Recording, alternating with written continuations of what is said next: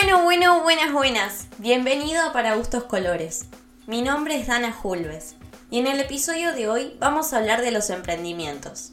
Porque siempre te contamos con los entrevistados sobre trabajos o carreras universitarias, pero también podés desarrollar tu emprendimiento. Hacer eso que es tuyo, tu hobby, algo rentable. Esta iniciativa al principio era rara de ver y hasta llegaban a recibir críticas quienes empezaban. Pero el año pasado tuvo su boom cuando la cuarentena nos hizo poner creativos para sacar adelante la economía de cada uno. Y si lo pensás, está buenísimo, porque te dedicas a hacer algo que te gusta, algo en lo que sos bueno. Y no solo vas a tener más tiempo para enfocarte en ese proyecto, sino que también podés ver cómo evoluciona y hasta te deja ganancias.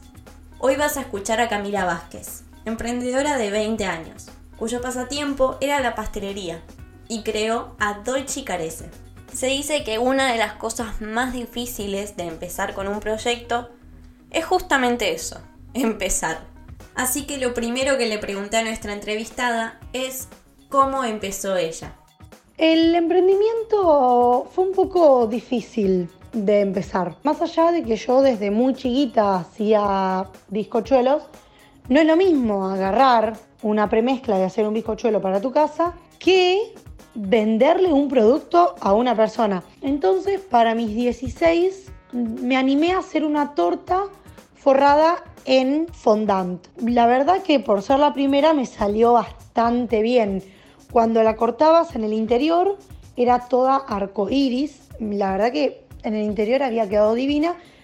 Por afuera estaba bastante bien. Y bueno, entonces se lo empecé a mostrar a varias personas y una persona me dijo, ¿por qué no te abrís un Instagram y te pones a vender esto?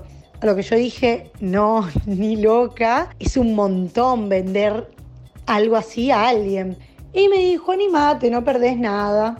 Así que, bueno, me lo abrí. Eh, día de hoy no me arrepiento, ya hace cuatro años que estoy con el emprendimiento y la verdad que me va muy, muy bien. Como escuchamos, ella comenzó hace varios años con su emprendimiento. Y acá se ve reflejada una de las cosas que yo creo más importantes a la hora de hacer algo, y es la constancia.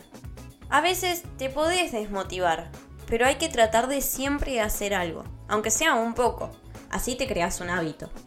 Y además, para que un proyecto que está empezando funcione, tiene que llegar información al público de que estás activo. Pero hay algo que es más fundamental que la constancia, y es tener cierta pasión por lo que haces y me hace preguntar cómo surgió el interés de Camila hacia la pastelería.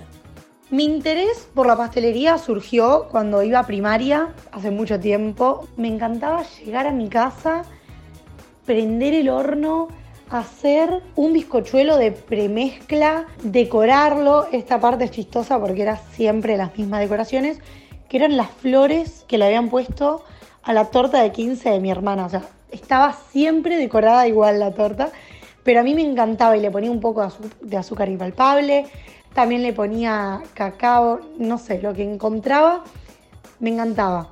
También miro desde muy chiquita un programa que es de Estados Unidos, que tiene una pastelería que se llama Carlos, el pastelero se llama Buddy, y hacen unas tortas que son de tamaño real de una persona. Es impresionante. Día de hoy sigo enamorada de las tortas que hacen. Todavía no tuve la oportunidad de ir al local, pero sé que alguna vez voy a poder ir y cumplir mi sueño de probar lo que sea de esa pastelería. Bueno, ya sabemos que siempre estuvo en ella este interés hacia la pastelería, que desde muy chica tuvo un referente que la motivaba a cocinar, como Buddy Balastro y que desde hace cuatro años se animó a empezar y mantenerse activa con Dolce Carece. Pero, ¿qué cosas tuvo que aprender en este tiempo para que su negocio siga avanzando y qué desafíos se le presentaron?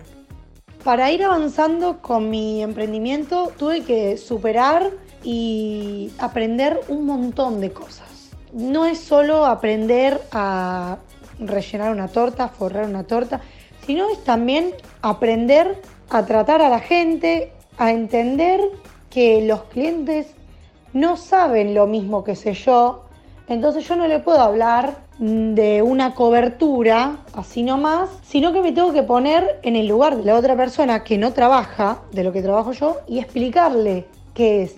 Eso me costó un montón de tiempo. Yo antes hablaba como muy formal y la gente quizás se quedaba como, bueno, ¿qué es eso que me está diciendo? Y capaz lo tenía que buscar o así. Día de hoy yo lo digo con el nombre técnico y después aclaro qué es, para así se hace mucho más fácil. En cuanto a superar, la verdad que sí, hay que superar un montón de cosas. Tanto cosas buenas como malas. Cosas malas, la verdad que por suerte siempre son las menos, pero duelen un montón. Que no valoricen algo que hiciste, que te lo desprecien, que nunca lo pasen a buscar, que te lo dejen plantado en tu casa. Eso es una de las peores cosas que, que te puede pasar. Porque quizás estás todo un día o a veces más haciendo el producto y cuando lo tienen que pasar a buscarte bloquean de WhatsApp o de la red social que te hayas eh, contactado. Y por eso aprendí a tomar seña. La verdad que es algo que no me gusta hacer, pero después de varias veces que me dejaron plantados productos, lamentablemente lo tuve que empezar a hacer. Y también autosuperarse en cosas buenas, como por ejemplo en el año 2020 me puse mi propia cocina en mi casa, aparte de la cocina de mi casa. Eso me ayudó un montón porque mi casa era un caos todos los días del 2020. Fue terrible la cantidad de trabajo que tuve y por suerte, bueno, me pude comprar todo nuevo, horno nuevo, cocina nueva, todo nuevo. Y nada, la verdad que fue un año muy, muy, muy feliz para mí. Aprovechando este espacio de escucha que tengo, quiero decirles a quienes se contactan con una persona para comprarle un producto de su emprendimiento, que entiendan el esfuerzo que hay detrás de ese objeto que estás recibiendo. Y que si por algún motivo no podés adquirirlo, le digas a esa persona que le cancelas la compra, porque así puede usar su tiempo y materiales en otro producto que sí pueda vender. Bueno, en este punto es cuando tomamos noción de la cantidad de tareas que tenés que poder administrar como emprendedor. Vos sos tu propio equipo de marketing, la mano de obra, quien compra los materiales y quien administra tu tiempo. También podés entender los riesgos de empezar un proyecto con intención comercial. Y puede darte miedo, pero en este podcast siempre me gusta dejarte un consejo de parte del entrevistado le pedí a Camila que nos cuente qué le diría a su yo del pasado. Un consejo que le daría a mi yo del pasado, quizás es complicado decirlo, pero no tener miedo, no tener miedo a progresar, intentar decir, eh, decir lo menos posible que no. Yo muchas veces por miedo a que algo no me salga, decía no, no lo hago.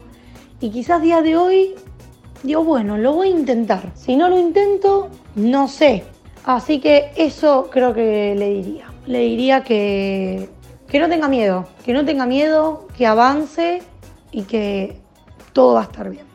Y así hemos llegado al final del podcast. Le agradezco su participación a nuestra entrevistada, a quien encontrás en Instagram como vasquez.cami. Y también puedes seguir a dolchicarese01. Espero te haya servido y gustado escuchar el episodio de hoy. Mi nombre es Dana Julves y me encontrás en todas las redes como Dana-Julves. Esto fue Para Gustos Colores. Hasta la próxima.